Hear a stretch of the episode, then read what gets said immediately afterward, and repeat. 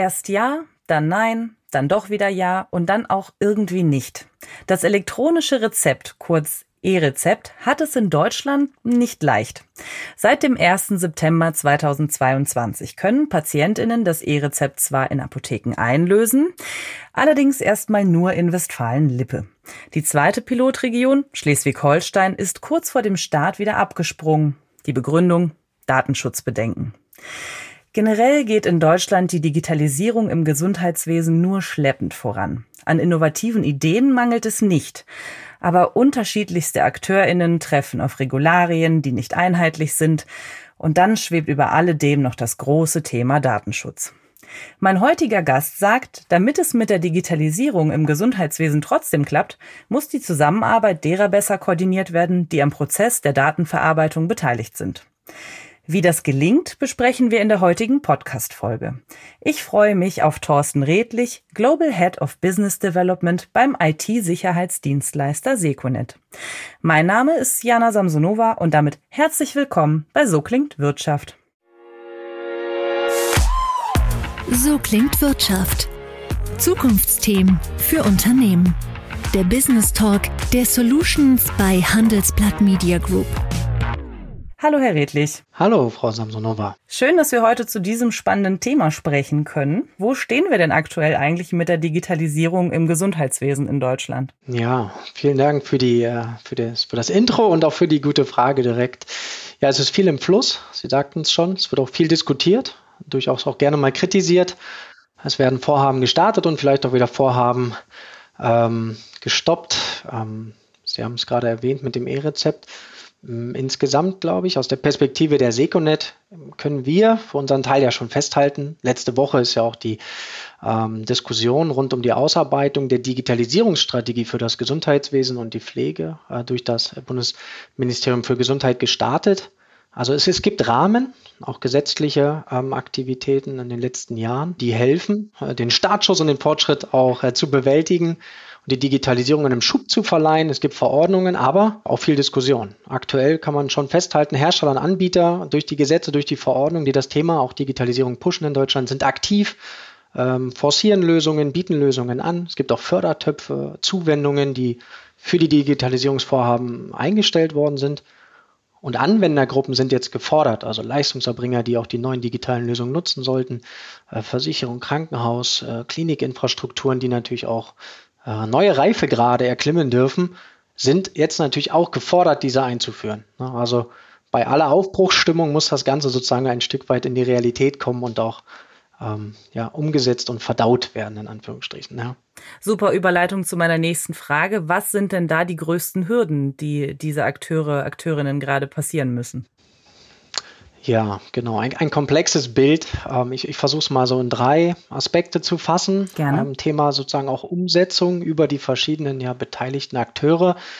Das IT-Know-how in den Anwendergruppen letztlich vor Ort, Leistungserbringer, ähm, sozusagen unsere fachlichen Experten, die mit neuen digitalen Vorhaben umgehen müssen, neue digitale Medien zur Hand haben. Ähm, sagen, müssen das auch haben, das Know-how. Sie müssen in der Lage sein, diese neuen Medienmöglichkeiten zu nutzen. Das ist nicht immer so, das muss man auch sicherlich trainieren. Das Thema Transformation wird häufig genutzt. Ähm, also Organisationen müssen sich umstellen und das zusätzlich bei doch recht knappem IT-Personal oder auch Personal, was diese neuen IT-Prozesse, die veränderten Prozesse dann auch in der, in der Praxis ähm, zur Anwendung bringen soll. Also wirklich ein großer Knackpunkt sicherlich ähm, das IT-Know-how zur Einführung dieser Lösung und auch dieses dann anwenden können bei den eigentlichen ähm, Fachnutzergruppen oder auch durchaus Patienten, die ja beteiligt sind in solchen Daten, neuen Datenprozessen. Also das ein großer, ein großer Punkt, an dem man gerne auch scheitert bei allen Budgets, die man so hat und bei aller, sage ich mal, Expertise von Anbietern oder Herstellern. Es muss umgesetzt werden können. Dann natürlich ein zweiter Punkt, der Reifegrad von Konzepten und Lösungen selbst. Also Sie hatten es gerade schon erwähnt im Intro, EPA, E-Rezept, also schon große Vorhaben in Deutschland. Mhm. Aber wir können, glaube ich, auch mal ab und zu in Kliniken gucken, die auch selber in so einer komplexen, großen Infrastruktur neue Lösungen einführen müssen. Und da stellt sich häufig dann die Frage, ähm, was, wie weit sind die Lösungen? Wir wollen ja Patientenportale, organisationsübergreifende Datenverarbeitung. Mhm. Ist das heute schon so möglich? Sind die Lösungen schon in der Lage, Ähm, da gibt es Fragestellungen alleine schon bei Herstellern und Anbietern.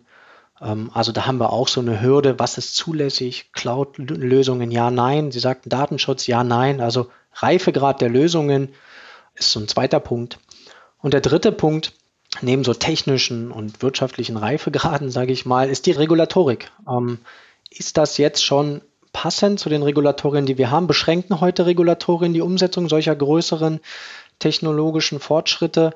Was glauben Sie denn? Ähm, ich glaube ja. Also es gibt genug offene Fragen rund um Datenschutz, rund um Cloud-Nutzung, rund um ausgelagerte Datenhaltung, besonders sensibler Daten.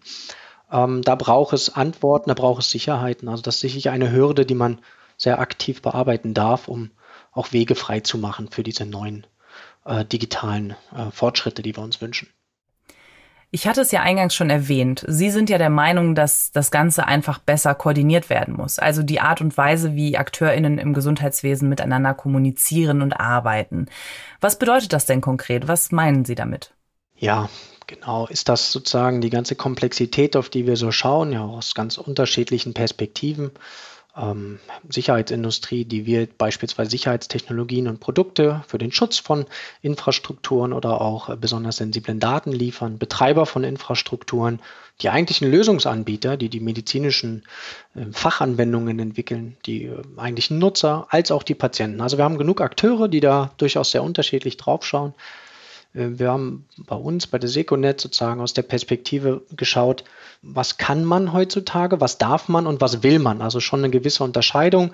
Ähm, bei man kann stellt sich nämlich die Frage jetzt für uns auch im Gesundheitswesen, ähm, welche Geschäftsmodelle sind da? Wie ist die Kollaboration? Möchte eigentlich ne, der eine den digitalen Fortschritt und der andere nicht, weil er natürlich bisher anders arbeitet und so auch völlig, völlig okay ist. Also wem nutzt denn jetzt die Datenerhebung? Wem nutzt es dann in neuen digitalen Prozessen? Wie wird das finanziert und wie sind die Anreize? Also man kann es für uns so eine, ne, wie ist denn der ordnungspolitische Rahmen? Geht das seinen Weg? Ähm, und darauf muss man als Akteur, beispielsweise auch die Seconet, aus, als Teilelement eines großen Ganzen reagieren. Mhm. Der, ein wichtiger Part ist auch, man, man darf oder was kann man denn? Also Vertrauenswürdigkeit und Zulässigkeit sind diese Technologien, die wir jetzt in modernen neuen Lösungen nutzen, die ja nun mal neu und modern sind. Also ist auch die Fragestellung, was kommt da auf uns zu, häufig neu. Und ähm, sind dann die Zulässigkeitsfragen geklärt. Also ist dies man darf, soweit definiert, dass Infrastrukturprovider wissen, was sie anbieten müssen, dass ähm, Lösungsanbieter wissen, wie sie ihre ähm, Entwicklungen ne, zu treiben haben, um am Ende auch Zulassungen, Zertifizierungen, medizinproduktrelevante Fragen ähm, beantwortet zu haben und nicht in der Unsicherheit ähm, sich verlieren. Und ähm, auch der Mehrwert, also was will man denn jetzt? Das ist natürlich eine wichtige Frage. Welche Lösung wünschen wir uns im Gesundheitswesen? Datenerhebung wird an jeder Stelle diskutiert, aber tut es der Sache Not und können wir da die Regulierung anpassen und fokussieren wir auch auf die ersten großen, sage ich mal, digitalen Fortschritte, die, die auch dem Ganzen so einen Schub äh, verleihen. Das ist sicherlich die Frage, wo wiederum alle Akteure schauen, bündeln wir unsere Kräfte an der richtigen Stelle oder verzetteln wir uns in vielerlei Fragen. Und äh, so schauen wir auf diese Akteurslandschaft ne, mit diesen auch ein bisschen so Leitfragen für uns. Was kann man, was darf man, was will man denn heute gemeinsam? So, das sind ja schon eine ganze Menge Fragen, von denen einige mit Sicherheit nicht ganz so leicht oder auch nicht so schnell zu beantworten sind. Wenn ich jetzt aber eine Idee habe, die ich umsetzen möchte, wo fange ich da am besten an? Ja, genau. Lassen Sie mich das ein bisschen eingrenzen. Ne? Es ist genau ähm, vielleicht Portale, Datenportale, die ja jetzt entstehen. Ähm, E-Rezept ist auch ein Beispiel vielleicht, aber nehmen wir auch einfach Patientenportale oder größere Lösungen, die in Krankenhausinfrastrukturen beispielsweise genutzt werden. Ähm, wer liefert jetzt was von den Akteuren? Ne? Wie ich eben schon sagte, wenn man heute über ähm, große Infrastrukturlösungen, die in Plattformkonzepten daherkommen, dann reden wir über ein Netzwerk, dann reden wir über eigentliche Infrastruktur, Systeminfrastruktur, wir reden über die einzelnen medizinischen Lösen, über Module und über die verschiedenen Fachanwender. Heißt, wie gehen wir jetzt in so einem Thema vor? Ähm, jede, jede Domäne, jeder Akteur muss für sich wahrscheinlich gut wissen, ähm, was soll er beisteuern in diesem ganzen Gebilde. Ähm, und das kann er versuchen für sich selber auch herauszufinden. Das tun wir als Seconet mit unserem Verständnis, was wird gebraucht in unserer Ebene als Zulieferer von Sicherheitstechnologien für Betreiberinfrastrukturen beispielsweise oder für Anwendungen. Und so darf und muss wahrscheinlich erstmal jeder in seiner Rolle verstehen, was brauche ich, was kann ich einbinden hier als Teil des großen Ganzen. Und die verschiedenen Akteure, die jetzt im Zusammenspiel agieren, müssen nochmal eingehüllt werden. Ähm, natürlich von Behörden, von äh, Normen und Gesetzgebern, um eigentlich darzustellen, okay, worum geht's und was ähm, soll jetzt bitte auch jeder Akteur liefern. Also Thema, jeder Akteur hat einen eigenen Anspruch, aber jeder Akteur ist auch gefordert, die richtigen beispielsweise Sicherheitsmechanismen zu etablieren und auch auf Datenschutz einzugehen. Aber auch Thema Anwendbarkeit von Lösungen oder ähnliches. Das heißt, dieses Zusammenspiel, auf was kommt es an in der jeweiligen Schicht, das besser koordinierbar zu machen, wäre aus unserer Sicht äh, sehr lukrativ, um nach vorne zu kommen. Was kann denn Seconet jetzt hier konkret tun? Wie können Sie als Seconet unterstützen? Genau, für uns ähm, ist die Domäne, was darf man natürlich sehr interessant, also Vertrauenswürdigkeit, Zulässigkeit, ähm, was können wir beisteuern an sicherheitstechnologischen ähm, Fragestellungen, auch an Konzepten, also rund um das Thema Security und Privacy.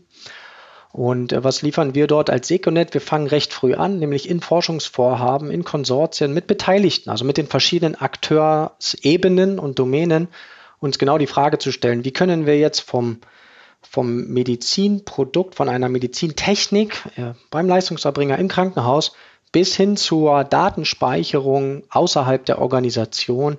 Wie sieht diese Kette aus? Was werden an Technologien gebraucht? Was heißt jetzt hier eigentlich Bedarf an Sicherheit, an Schutz? Und was heißt hier Datenschutz? Also da fangen wir früh an, diese Frage zu bearbeiten, um früh natürlich auf die Sicherheitstechnologien einzugehen, zu investieren, aber Dinge zu entwickeln, auch mit Gesetzgebern, um zu sagen, es gibt hier Möglichkeiten, technisch auch Absicherung zu schaffen. Also es geht bei uns früh los in Forschungsvorhaben. Wir investieren natürlich in Sicherheitsprodukte, äh, um dann auch höchste Sicherheitsmechanismen zur Verfügung zu stellen. Das gern auch zertifiziert zugelassen, also ähm, offene Standards. Das heißt hier genau die Frage, es ist überprüfbar und es wird auch von denen, die es äh, fordern, Normensetzer, Gesetzgeber, ähm, überprüfbar, diese dann auch einzubringen in Gesamtlösungen. Wir sind da nur ein Teil Deswegen kennt uns wahrscheinlich der ein oder andere so gar nicht. Also ein Patient oder ähm, Fachexperten, ähm, medizinisches Personal wird den Namen Seconet äh, wahrscheinlich selten hören, aber wir sind Teil einer Gesamtlösung. Wir arbeiten zusätzlich sehr eng mit Infrastrukturanbietern, um unsere Teilelemente bestmöglich in derer Gesamtlösung zu integrieren und dann auch den gesetzlichen Pflichten dort äh, zu Rechnung zu tragen. Und am Ende bringen wir gerne auch diese Erfahrung zusammen mit auch anderen Praxispartnern natürlich wieder beim zuständigen Behörden oder Standardisierungsgremien ein, um zu sagen, wir haben Dinge in der Realität erfahren.